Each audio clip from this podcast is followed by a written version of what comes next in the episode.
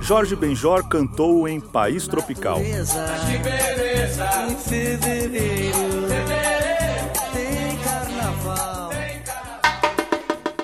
Pois é, o mês de fevereiro traz uma das festas mais populares do país, símbolo do Brasil no mundo.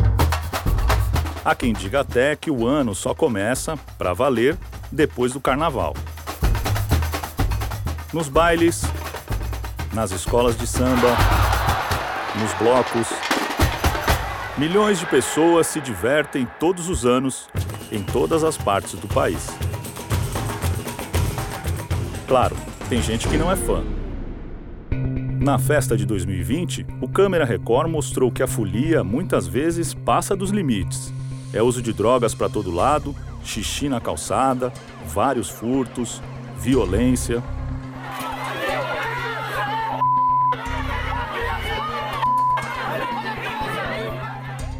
Me agrediu com soco, onde meu nariz e minha boca sangrou muito. A cabeleireira Daniele Vitti foi baleada quando se divertia em um bloco de carnaval em São Paulo. Eu estava com um grupo de amigos, eu escutei um tiro e no segundo eu já vi que minha perna tinha sido atingida.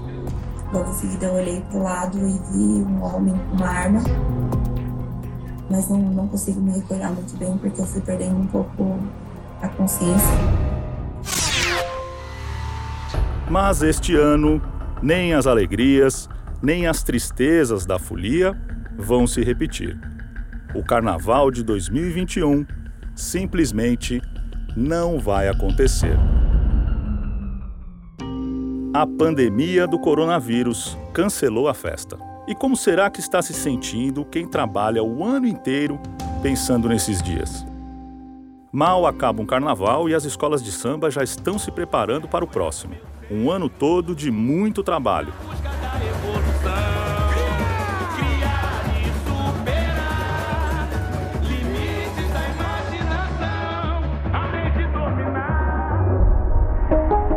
Eu sou o Márcio Strumiello, editor do Câmera Record, e hoje eu vou conversar com o Sidney Carriuolo, presidente da escola de samba Águia de Ouro, a campeã do Carnaval de São Paulo no ano passado. Olá, Sidney, como vai? Tudo bem. Como é que você está? Tudo bem? Tudo ótimo. Obrigado por conversar com a gente, Sidney.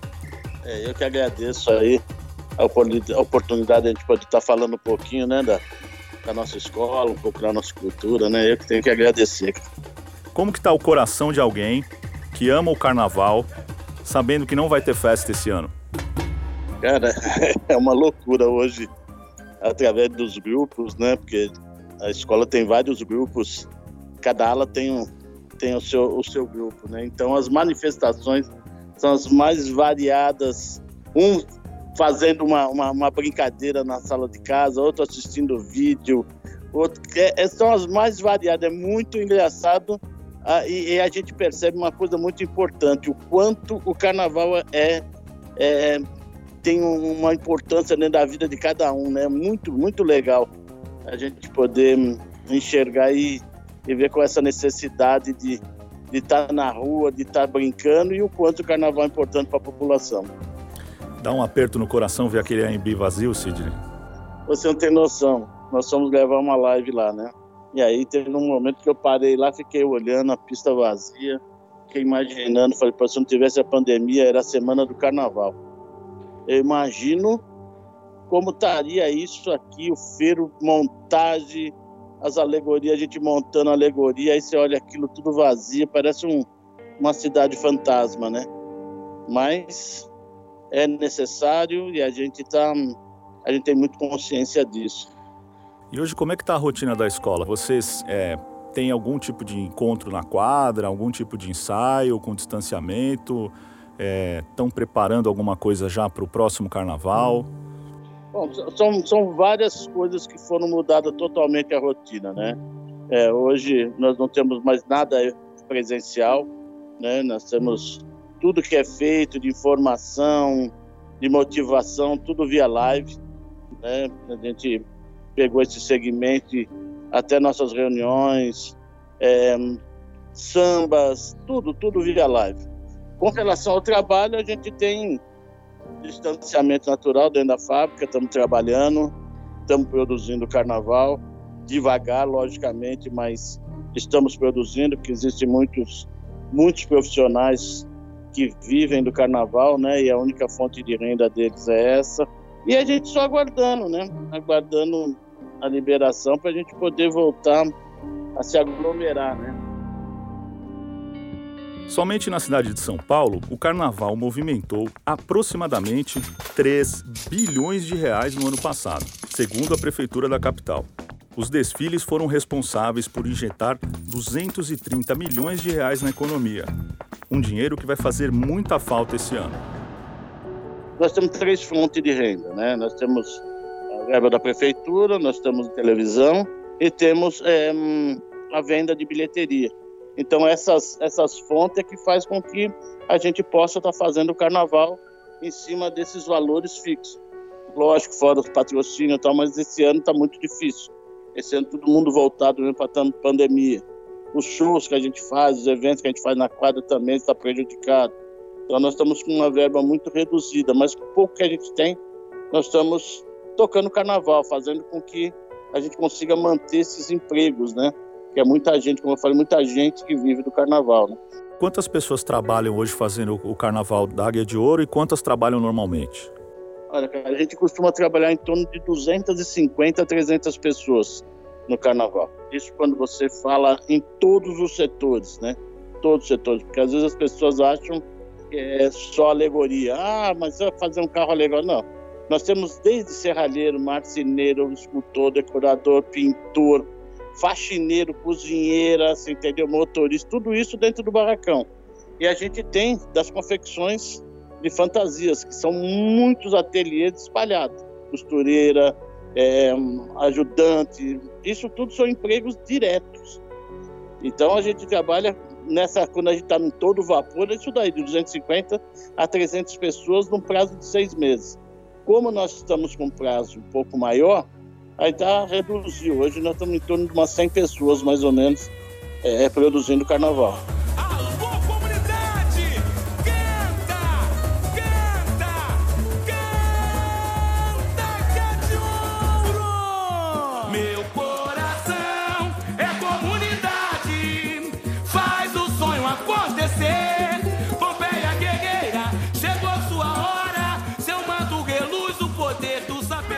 O ano passado vocês fizeram um, carnaval campeão, um samba campeão. E eu estava lendo aqui um, trechinho e eu acho que talvez isso traga um presságio do que a gente vai viver depois dessa pandemia, né? É nova era, o futuro começou, é tempo de paz, resgatar o valor. Você acha que vai ter um novo tempo para o carnaval depois dessa pandemia? Olha, eu digo para você que não só no carnaval, né? No geral, no carnaval então nem se fala, né? Porque hum, a gente só consegue, às vezes, perceber o quanto aquilo é importante para a gente quando a gente perde. É uma coisa muito louca. Né? Quando você tem aquilo, você às vezes, ah, legal, tal, eu gosto, mas quando você perde, aí é que você fala assim, como que eu era feliz, como eu gostava daquilo. Então, eu acho que nesse sentido, o carnaval vai estar tá ganhando muito. Hoje, se tivesse o, o carnaval em julho, a gente ia colocar 5 mil pessoas, cada, cada escola ia colocar 5 mil pessoas na, na pista.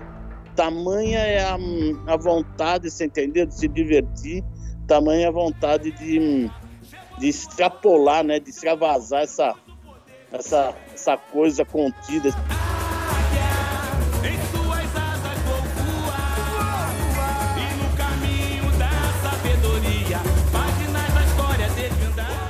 Sidney, obrigado por participar aqui do nosso podcast do Câmera Record. Tá joia, muito obrigado aí, tá certo? Pela oportunidade de tá, a gente estar tá falando um pouco da nossa cultura, um pouco da nossa escola. E se Deus quiser, Deus quiser, em fevereiro a gente se vê na pista. No Câmera Record deste domingo, você vai ver que muita gente desrespeita a proibição ao carnaval. Nossos repórteres vão mostrar as baladas clandestinas que simplesmente ignoram a ideia de distanciamento social e se tornam um convite ao coronavírus. Comemorado com muito estilo. Um perigo também, você não acha, não? Perigo, rapaz. A gente tá tudo é, se alcoolizando tá imune, né? O álcool imune. Fica imune. Este podcast teve edição de Miguel Wesley e sonorização de Felipe Egea. Muito obrigado por acompanhar o podcast do Câmera Record. Até a semana que vem.